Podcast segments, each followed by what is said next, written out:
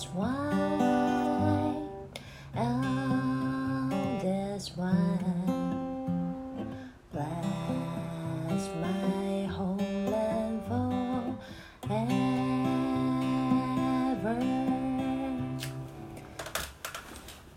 大家好，圣诞快乐！有没有吓一跳？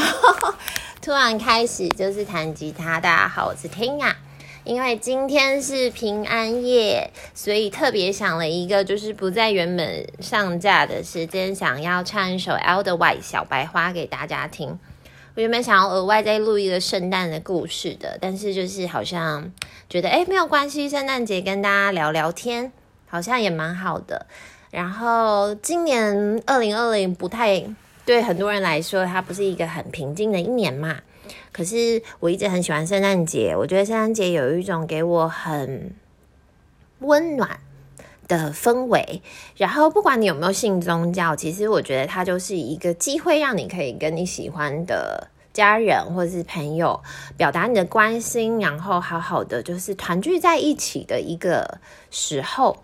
呃，对很多人来说，可能叫做，比如说过这种节，其实就是仪式感。我就是一个非常 有仪式感的人，我会在十二月很早之前，我就把圣诞树给装好，甚至可能在十二十二月以前，然后让家里充满圣诞氛围。然后我今年还去做了圣诞的花圈，就放在家里，然后感觉很漂亮。我也带了我的学生一起做的圣诞花圈。那我想是说，呃，圣诞节的时候呢，呃，就算你没有跟你其他的朋友一起过，家人一起过，或者是只有你自己，我觉得也没有关系，就是好好的跟自己过一个很宁静、很舒服、很平安的圣诞节。然后我想要就是刚刚的那首《Edelweiss》，给大家一个温暖的圣诞祝福。这个 Podcast 呢会非常非常的短，因为我只是单纯想要做一个小惊喜跟小彩蛋而已。我。从来没有就是在 Podcast 上面就是录过我的歌声，所以呢，而且我不会剪接，所以我录完就要马上开始录音，这样子就是万一弹坏了，我就要重录一次。